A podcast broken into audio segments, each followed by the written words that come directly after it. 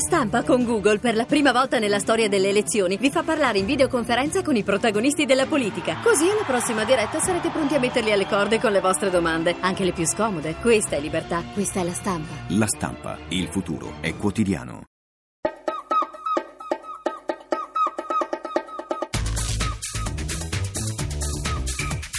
Habitat, GR1 Ambiente. Settimanale a cura della redazione economica.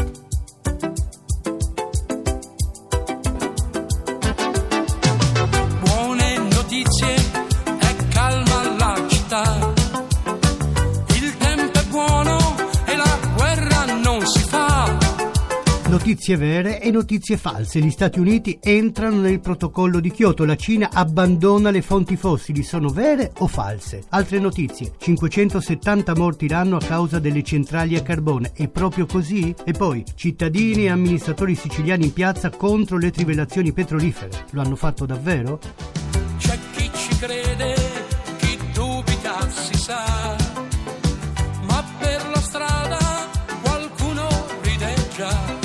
Greenpeace ha distribuito in questi giorni nelle metropolitane un giornale che conteneva queste notizie, alcune vere, altre del tutto inventate, non per confondere i cittadini, ma per richiamare la loro attenzione su questi temi e soprattutto per invitare le forze politiche ad affrontare nel dibattito preelettorale anche le questioni ambientali. Buone notizie, la festa ci sarà. Buonasera da Roberto Pippan. Su cosa si dovrebbe allora discutere di più secondo l'organizzazione ambientalista? Andrea Boraschi, responsabile della campagna Energia e Clima di Greenpeace. Consideriamo semplicemente che negli ultimi anni, in questa lunga crisi dalla quale il Paese stenta ad uscire, l'unico settore che ha mostrato una tendenza anticiclica, ha continuato a fare PIL, a produrre occupazione, è stato quello delle fonti rinnovabili. Ecco, in questo periodo di campagna si parla di poche cose, sempre le stesse, ci sembra non decisive per il futuro del Paese. Rimettere al centro del dibattito pubblico la green economy e le scelte strategiche che l'Italia deve fare per il futuro è essenziale. Energia pulita vuol dire non soltanto aria meno inquinata e produzione ecosostenibile, ma anche posti di lavoro. Vuol dire posti di lavoro, vuol dire la bilancia commerciale di questo paese. Noi importiamo quasi tutto in termini di fabbisogno energetico, vuol dire sviluppo, vuol dire crescita degli investimenti in tecnologia, in ricerca. È una questione molto ampia che non ha solamente a che vedere con l'ambiente.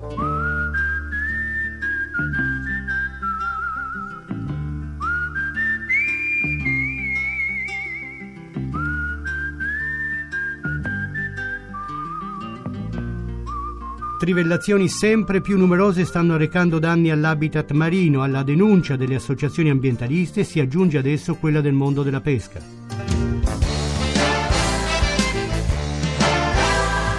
Mentre si trivella in fondo al mare per cercare petrolio, che rimane una delle fonti energetiche più a basso costo, navi sempre più grandi attraversano il Mediterraneo perché il turismo crocieristico continua a crescere malgrado la crisi economica. Cominciamo dalle trivellazioni. In linea il presidente della maggiore organizzazione delle cooperative di pesca, la Lega Pesca, Ettore Iagni. Allora, dove si sta trivellando? dal nord a sud, tanto è vero che noi abbiamo 320 autorizzazioni. Mi sembra che l'Italia sogna un po' l'oro nero, ma credo che rischiamo di fare un buco nell'acqua con danni grossi sia all'habitat che all'economia ittica. Perché che cosa succede quando c'è una trivellazione nel mare? Provoca danni irreversibili, basti pensare alla moria di uova, larve, ai danni fisiologici. Nella ricerca di idrocarburi utilizzano una tecnica che si chiama Ergan, che benché affinata e migliorata nel tempo procura danni, come dire, irreversibili. Basti pensare per esempio alla moria di uova e di larve,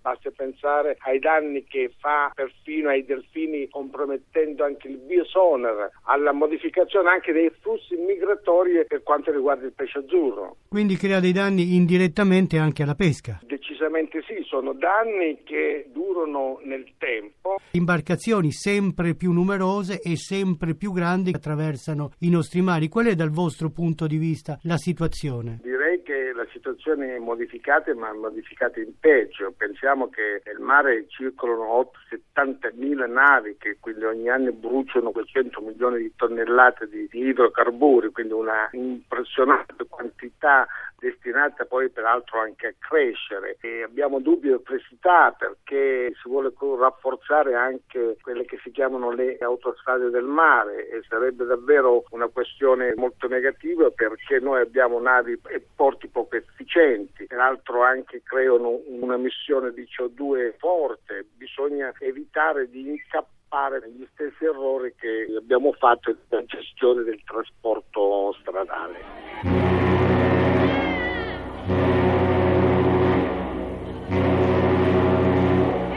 Cosa rispondono i responsabili delle navi sempre più grandi che in gran numero ogni giorno attraversano il Mediterraneo? Domenico Pellegrino, managing director di MSC Crociere, che sta per varare un nuovo gigante dei mari. Malgrado la crisi, il turismo crocieristico è in crescita. Come lo spiega? E qual è l'impatto ambientale? Il turismo crocieristico ha una struttura di valutazione industriale degli investimenti su logiche di lungo periodo riesce quindi a vivere anche all'interno di cicli economici critici come quelli che stiamo vivendo praticamente dal 2008, l'investimento sull'infrastruttura, diciamo sull'hardware, sulle navi è quello che consente di rendere eh, sempre più efficiente la struttura dei costi fissi dell'azienda. Per quanto riguarda quindi ad esempio il varo della nostra prossima nave, MSC Preziosa, il prossimo marzo, rientra eh, all'interno di un piano industriale che è partito nel 2000 e che prevedeva eh, l'ingresso in flotta di 12 navi su tre prototipi diversi, 4 navi da 2.000 passeggeri, 4 navi da 3.000 passeggeri e 4 navi da 4.000 passeggeri. Qual è l'impatto ambientale del quale ci si preoccupa? Le persone più preoccupate dell'impatto ambientale siamo proprio noi. Mare Sano, una destinazione appetibile, è una destinazione vendibile. Ecco perché la cantieristica internazionale, grazie anche diciamo, alla tecnologia che negli ultimi 15 anni ha dato un contributo significativo a questo processo,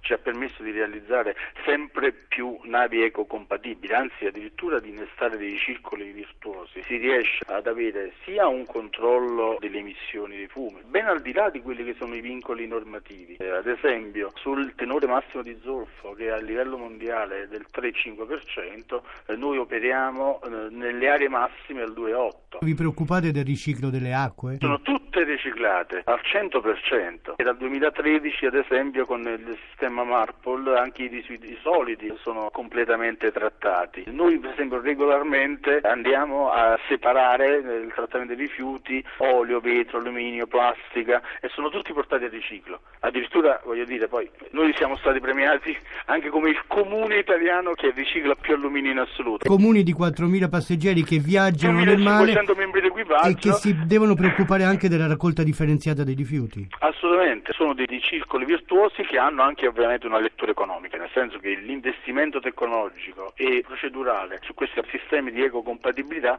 permette un ciclo di vita alle navi e alle attività molto più lungo, anche perché le sensibilità sugli aspetti ambientali sono crescenti non solo in Italia ma in tutto il mondo, quindi le normative sono sempre più stringenti, giustamente, ecco perché le compagnie si impegnano a trovare tecnologie e applicare processi che addirittura le anticipano.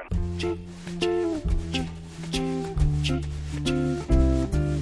È una delle ricchezze del nostro paese, la cui presenza rende unico il paesaggio di alcune regioni, ma il prodotto che se ne ricava, l'olio, può essere ancora facilmente confuso con quello proveniente da altri paesi come la Spagna, che ha una produzione tre volte superiore alla nostra, o dai paesi africani. L'UNAPRO, l'associazione che rappresenta i produttori, ha presentato una sorta di agenda per il prossimo Parlamento e per il prossimo governo, in cui insiste sulla questione della tracciabilità. Così il presidente di UNAPRO, Massimo Gargano. Abbiamo una legge pubblicata sulla Gazzetta Ufficiale, abbiamo un sistema di qualità nazionale che a giorni verrà approvato. Oggi quello che noi vogliamo mettere in campo è che questo sistema dell'agroalimentare italiano tutto, del cibo italiano tutto, dell'olio in modo particolare, inteso come spremuta di frutta che viene consumata a crudo e intesa come un'olivicoltura che soprattutto nelle aree interne è in grado di caratterizzare i paesaggi e di dare una risposta al dissesto idrogeologico a costo zero,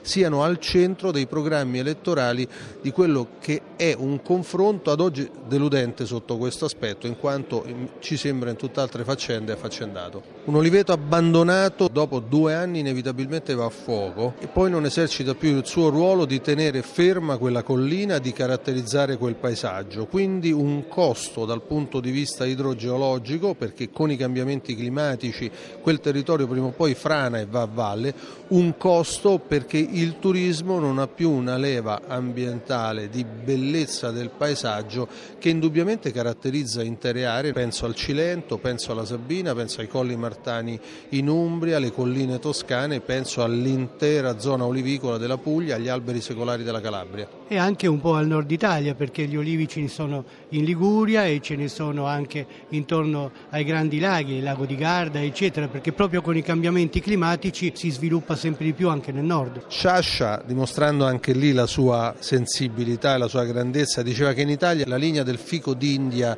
cresce sempre di più, l'olivo è il fico d'India del nord oramai, è una cultura sempre più presente e sempre più caratterizzante anche in quei territori, paesaggi e cibo e quindi anche quella alimentazione, quella ristorazione italiana che indubbiamente è protagonista in questo paese. Oh, Mr. Bojangles, come back and dance, dance. E per oggi la nostra trasmissione termina qui. Da Roberto Pippa, né in regia da Francesca Librandi l'augurio di una buona serata. A risentirci.